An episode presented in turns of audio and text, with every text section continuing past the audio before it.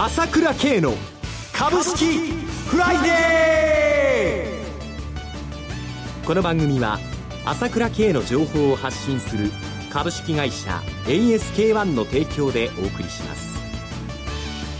皆さんおはようございます。浜田節子です。朝倉慶の株式フライデー。今日も株式投資をする上で重要となる注目ポイントを取り上げてまいります。パーソナリティは、アセットマネジメント朝倉代表取締役経済アナリストの朝倉慶さんです。朝倉さん、おはようございます。おはようございます。よろしくお願いいたします。よろしくお願いします。さて、連日マーケットの動向から目が離さない状況が続いていますが、そうですね。はい。本当にすごいことになっちゃいましたよね。そうですね。まあ、今週株がこれだけ下がって、、はい、まあね、中国は休みなんでね、一服するんかなと思われたら、これだけすごいことになって、し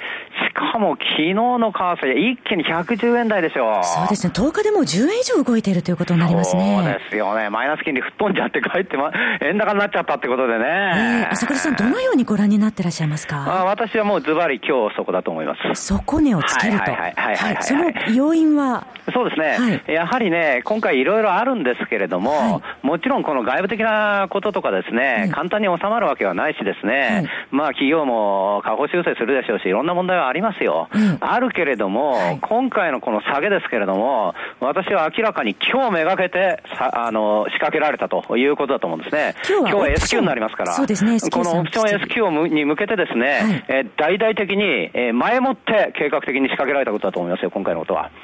オプション S q 前の売り仕掛けが大きく影響しているということですね。もちろん世界的な要因その他もあるので、はい、それが全てというわけではないんですが、はい、ここ目指してやってきたなという感じがしてますね。それが見事にはまったという形でここまで来ているという流れだと思いますね。CM の後詳しく伺ってまいります。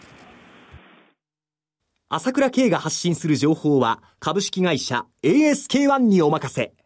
毎朝7時にスマホで株式情報が聞けるモーニングニュース。月に2回のメール、朝倉経済レポート。そして月に一度の月間 CD では、朝倉慶が国内外の経済情勢、マーケットのトレンドを分析し、75分間とことん語ります。もちろん株式推奨銘柄情報も。キーワード ASK1 朝倉で検索を。株式会社 ASK1 は、証券取引、金銭、有価証券の予託、貸付行為は行っておりません。また、情報提供する金融商品のお取引では、相場変動などにより損失を生じる恐れがあります。さて、朝倉さん、CM 前に、まあ、今回の日本株の大幅下落はヘッジファンドによる売り仕掛けが背景にあるということですが。そうですね。はい。えー、確かに売り仕掛けが成功するとき、成功しないときというのはありますよ。しかし今回は大規模にやってきたということですよね。はい、そうでなければ、なぜ日本株がこれだけ異常に下がるんですか。まあ下がるっていうのは世界的に下がってるわけだから、うん、それはしょうがないですよね。だけどニューヨークの株見たって、ドイツの株見たって、他の株見他の国の株やって一番下げてるじゃないですか。はい、しかも今週の火曜日918円、はいめま今年最大の下げやってるじゃないですか、はい、なぜこれほど売られなければならないのかということですよね、うん、もちろん日本の問題があることは事実ですよ、えー、先ほど言ったように、まあ、円高、その他が出てきちゃったわけですから、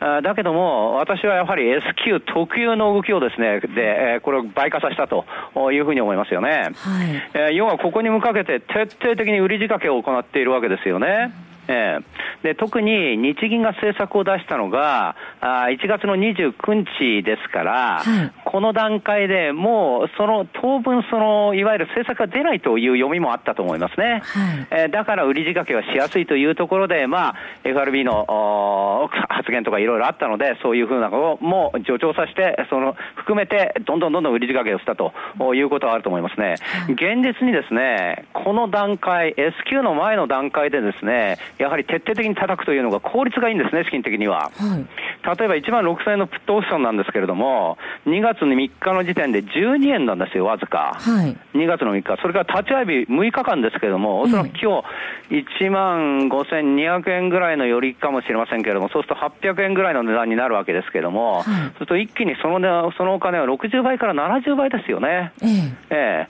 ー、一気にそのお金1億円投資したら80億にもなってしまうんだってであれば、あそれはもう他のもんで多少損しても構わないということですね。しかも。効率がいいんですね。そうです。そうです。それで、要は、オプションは反対売買する必要がないわけですよ。はい、普通であれば株を売ったら買い戻す、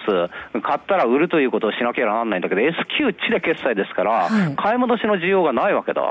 だからそのままの値段で決まっちゃうんだから、そこに相場を動かせばこんないいことはないわけですよ。はい、だから私はいつも言って、S q が問題だということを言ってきたわけですよね。現にリーマンショックの時ありましたね。えー、2008年の10月ですけれども、はい、9月、9月の15日がリーマンショックなんだけども、連日下落してましたよね。その後の S q は実は10月の S q が一番早かったんですよ。はい、で、一番下がった時は10月のその S q の10月10日の手前、1000円、1000円って下がったんですね。はい、その当時で言えばですね、10%以上ですよ、1万円割れたところなんだから。そういう下げが起きたのも、やはり S q の手前からに、私本で書きましたけど、2014年、えー、下げた時の、あ大きく下げた時の 10, 10回のうちの9回までが S q の手前。要は全部あの月の前半に起こってるんですね、その大きな下げっていうのは、今回も今年最大の下げが S q の手前、2日前です。ええ、これは明らかに、その S q をめがけて、売り叩いたということと、それと、今回一番ヘッジファンドがうまかったところは、はい、為替でもそれをやったということですよ。ちょうど昨日2月11日は祝日で、そうです。えー、日本の円の取引少なかったですよね。そうです。前もって狙ってたと思います。今回の S q は12日なんだから、はい、11日に為替を仕掛けようということで、徹底的に狙いをつけてたと思うんですね。分からなかったですけども、はい、8月も大きく為替が動いたときは、8月の相場で寝てるときですよ、日本人が寝てるときじゃないですか、いつも動くのは。はい、あそれで CTA でコンピュータートレーニングで動かすわけだけども、今回はまさに日本がね、休みの時にですね、綺麗にもう110 115円切ったら110円までいくだろうっていうのはチャート上はあるわけだけども、それを一気に仕掛けたと。いうのが今回で、ここで恐怖を煽って、まあ、新聞も今日いろいろ書くでしょうから、売るだけ売らせといて、これからはいわゆる仕掛け、いわゆる売り仕掛けの回収に入る、買い戻しに入るのがこれからだと思いますね。そうしますと、朝倉さん、まあ、売りの第一ラウンドってもうここで終了と見てよろしいでしょうか？私はそういうふうに見てます。年初から始まって、今年の場合は、こうやって下げる、まあ、当局もいろんなことをやる、そういう中でやはりですね、この綱引きでやっぱり相場の上下がですね、ずっと繰り返されると思うんですね、これ見てると。乱高下の繰り返される展開になると思うんですよ。えー、その中ではですね、まあ、一応、年初から始まった下げは、ここで第一ラウンドを終えて、えー、一応ですね、回復に入るんではないかと思います。その後、どんどんどんどん上がっちゃうというんではないと思います、現状ではね。これやっぱり上下上下繰り返すんだろうけども、要は、まあ、全力を尽くし、全力をやったですね、その下げ、下げのこの売り仕掛けは、ここで終了になると思います。その後やっぱり、美味しいもの投げとかいろいろあるわけだから、はい、それはそれでいろいろこの不安定なっていうのは続くけれども、基本的にはヘッジファンドはもう売り仕掛けをこの時点からは思い切ってはやらないと思います。そういう意味では今日、今日からはもう買っていいなというふうに考えてますね。はい。ここで一旦 CM です。プロの株式情報が欲しいなら、朝倉慶。経済予測のプロ、朝倉慶の情報は、株式会社 ASK1 が配信中。ウェブサイトはキーワード ASK1 朝倉で検索。モーニングニュース、経済レポート、月刊 CD など豊富な情報をご用意。まずは無料メールマガジンのご登録を。株式会社 ASK1 は証券取引、金銭、有価証券の予託、貸付行為は行っておりません。また、情報提供する金融商品のお取引では、相場変動などにより損失を生じる恐れがあります。えさて、ここで外部環境についても確認しておきたいと思います。そうですね、はい、やはり、まあ、イエレンさんが議会証言してましたけれどもね、はい、まあ、やはりこうやって世界情勢を見なければならないということと、中国の問題、それから資源、原油価格、まあ、いつ戻るのかわからない、為替がこれほど動くかは思わなかったと いうことを言ってますよね。はい、まあ、要はこの一連の発言っていうのは、まあ、3月利上げしないよということなわけですよね、要は。えー、それを言いたいからそういうことを言ってるわけですけれどもね。はい、となると皮肉なんですけれども、日銀がマイナス金利、えー、導入したのは良かったんだけども、結局、まあ、世界的な債券高、結局、安全資産へというのの流れの中で、日本だって全部マイナス金利になっちゃってるから、どうしても米国債へという流れが起きちゃったわけですよね。アメリカの金利低下してますね。そうです。それでイエレンさんがこういうふうに言えば、金利はしばらく引き上げられないなということになるから、そうするとドル安というものを引き起こしてしまって、皮肉にも、まあ、マイナス金利を導入したんだけれども、はい、結局はあドル安、円高という流れに巻き込まれてしまったというのが現状ですよね。はい。で、こういうふうな具合になると、やはりその日本の企業の設定レート自体がですね、115円から118円ぐらいでしょうから、これがこの水準になってしまったってことは、これはもう当然下方修正ですから、次から次へと。はい、えー、えー、そうなると、やっぱりその株価に影響が出るっていうことは、これやむを得ないことでもありますよね。はい、えーそれで、え、あの、まあ、その日銀によるマイナス金利の導入の影響ということで、そうなりますと、今の要因からはちょっと、え、資金はどこに向かっていくかということになりますけれども。そうなんですよ。はい、だから今、マイナス金利の悪い部分ばっかり取られちゃって銀行株が下がるといろんなことが起きてるんだけども、えー、でも私は冷静に考えてもらいたいんですよ。マイナス金利になっちゃって、10年物国債までマイナスってことは債券運用ができないんですよ。はい、運用は株価債券しか主にはないわけだから、しかも今、今度はこの間新聞に出てましたけど、三菱 UFJ がね、大口預金者から手数料を取るかもしれない、マイナス金利を取ってしまうかもしれないという段階になりかけるわけですよ、次はね。そうするとファンドなんかでね、いやいや、債券売りました、MR、MMF 売りましたって、現金にしときます、銀行に預けておきます、そこでもマイナス金利取られてしまうかもしれないわけですよ。個人の、まだやそこまでまだいかないでしょうけれどね。じゃあ、どこで運用するのかって言ったら、やっぱり株じゃないですか。そうでしょ？そうですね。あのリーマンショックの時だって、ちゃんと増配してた会社もあるし、それで全然減配しなかった会社なんか山ほどあるわけですよ。はい、昨日三井三井住友が5%の利回りになって、キャノンも5%に近づいちゃってね、さあ、あの、トヨタも3%超えちゃったということでしょ、は